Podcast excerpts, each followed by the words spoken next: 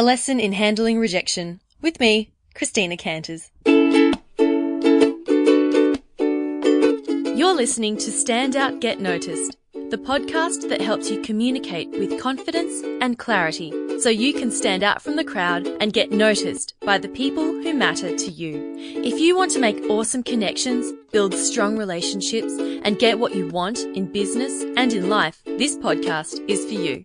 To subscribe to the show and download the back catalogue, go to thecmethod.com slash podcast. Hi everyone and welcome back to the show. I'm your host, Christina Canters, and I thank you very, very much for taking some time to tune in today. I'd like to start off this episode with a quick tip.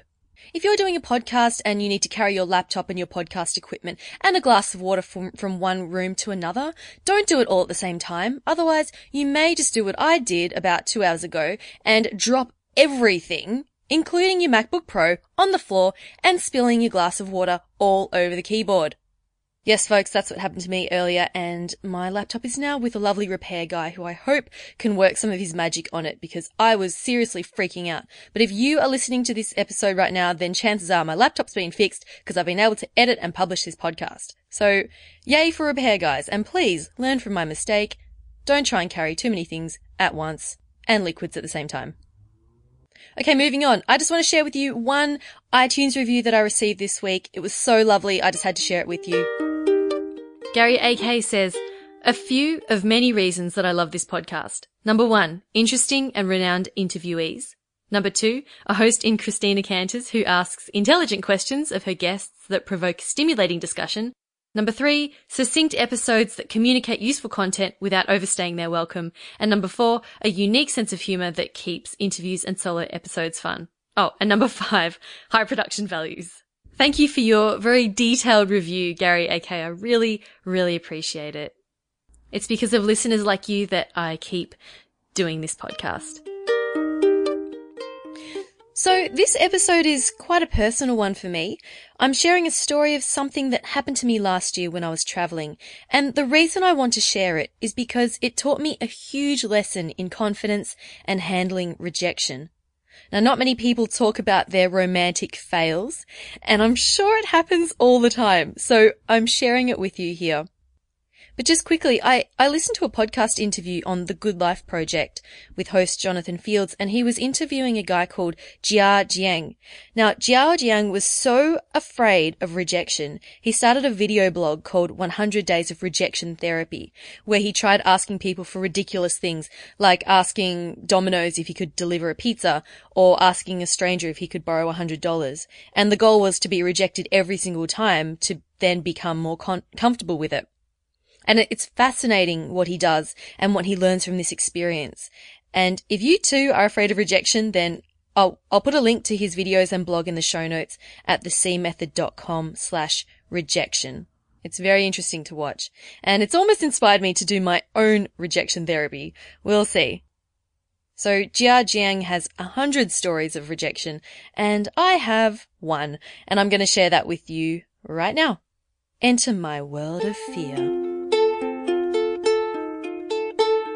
Last year, when I was in Holland for the European summer, I spent a month doing some volunteer work on a property in a small village. It was part of a program called HelpX, where you volunteer your time doing gardening, cooking, and building, etc., other things, in exchange for food and accommodation. It's a great way to learn about the local life as well as meet other travellers. During my time on the property, there were five other young people there working at the same time, an American couple, a couple from Europe, and a single guy also from Europe. Now he and I got along really well. We had a bit of friendly banter going on, nothing too flirtatious. It was just very friendly.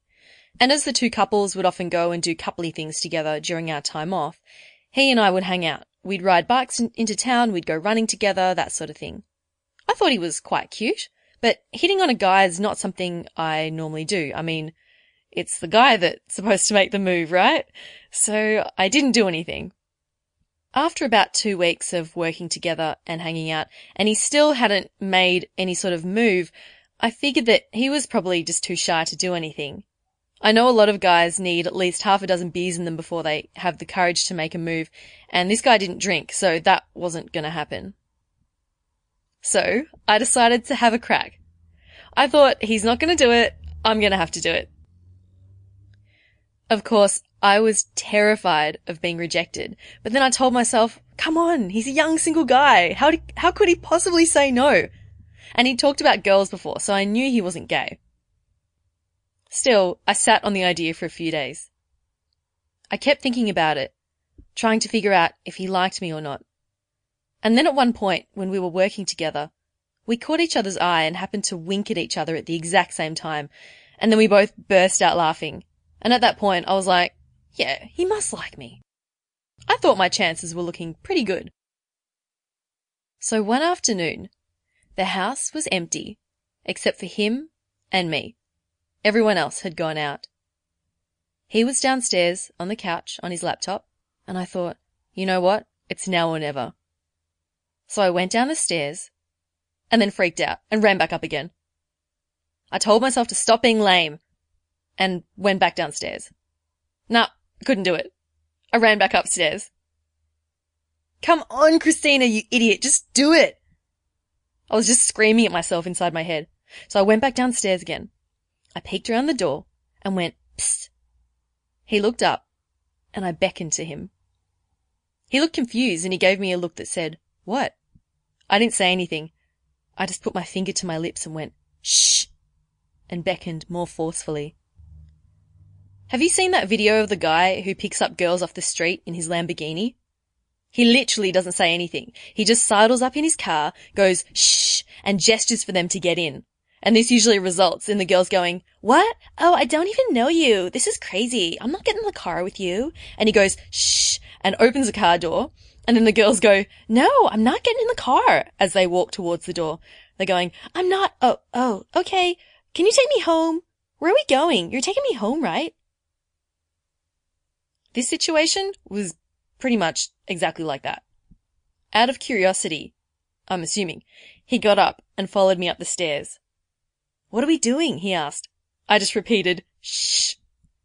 I had no idea what I was doing. I just tried to channel Lamborghini guy and his cockiness. We got to my room, and I turned around, grabbed him by the scruff of his shirt, and started kissing him. He kissed me back for a few seconds, and then he put his hands on my shoulders and gently pushed away. I'm sorry, he said. I can't do this. What? I think the look on my face said it all. He said, It's not you. You're really cool. It's just a decision I've made. Can we have a talk? I didn't really have much choice. He pulled me over to the bed in a very non-sexual way, of course, and we sat down. He explained that since he'd been traveling, he'd hooked up with a few people he'd met, including a couch surfing host. He said it had been distracting and he didn't want his trip to be about girls and sex. He wanted to focus on having new experiences and learning about himself and what he really wanted out of life. As a result, he had decided to not hook up with anyone for the remainder of his travels. When I asked how he could cope with that, he said he just wasn't a very sexually charged person, which is a bit weird for a dude in his mid twenties. But anyway, that's him. And good on him for making that decision and having the willpower. So we had a good chat and ended up establishing that we understood each other and that there wasn't going to be any awkwardness between us, which was great. And just as a side note on awkwardness, you have control over how awkward something is. Really. Situations are as awkward as you make them. Anyway, we hugged it out and he left the room. I sat there and thought about what had just happened. I realized that I had been blatantly rejected by someone who I seriously thought wouldn't reject me. And oddly enough, I was okay with that. I didn't think, Oh no, I'm not cool or pretty or funny enough. I didn't feel any shame or embarrassment. Making that move was one of the hardest things I've ever done. When sober, that is.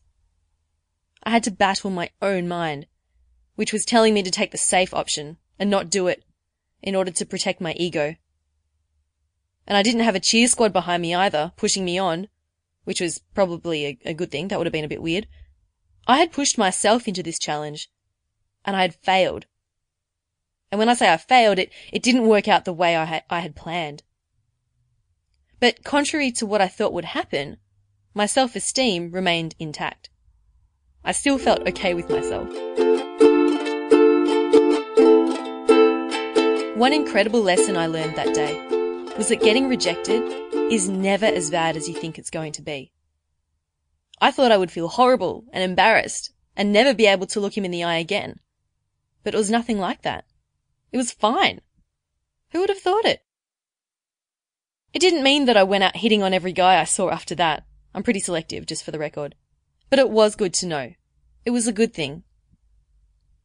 Now, I'm sharing this story because it was a massive comfort challenge for me, and I want to encourage you to take on your own comfort challenge.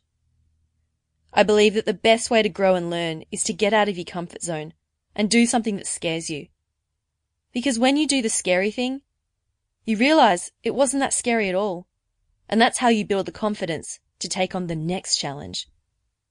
And as you take on bigger and bigger challenges, you begin to achieve things you never thought possible. And in my opinion, that's how you succeed at life. You may be thinking, yes, but I'm afraid that if I fail, it will hurt my confidence. And I get it. Maybe you've had a really bad experience with public speaking and you've just been terrified ever since. The answer is in being okay with what you don't achieve. I'll say that again. Be okay with what you don't achieve or be okay with failing. Mark Manson, one of my favorite bloggers, he writes about this in a post about confidence. He writes that lacking confidence can be a vicious cycle. For example, someone who's awkward in social situations is awkward because they lack confidence and then no one talks to them because they're awkward so their confidence goes down even more so they're even more awkward. And he writes that the way to break out of this cycle is to become comfortable with what you don't have or what you don't achieve. He writes, people who are confident in business are confident because they're comfortable with failure. People who are confident in their social lives are confident because they're comfortable with rejection. People who are confident in their relationships are confident because they're comfortable with getting hurt. He goes on to say that those among us who are the most comfortable with negative experiences are those who reap the most benefits. In other words, get comfortable with rejection and failure and you will be more likely to succeed. So that's from Mark Manson. So that's my story. And as a challenge for you this week, I would like to encourage you to pick one area of your life where you feel you lack confidence. Maybe it's in your job, or maybe it's with dating, or maybe it's with public speaking.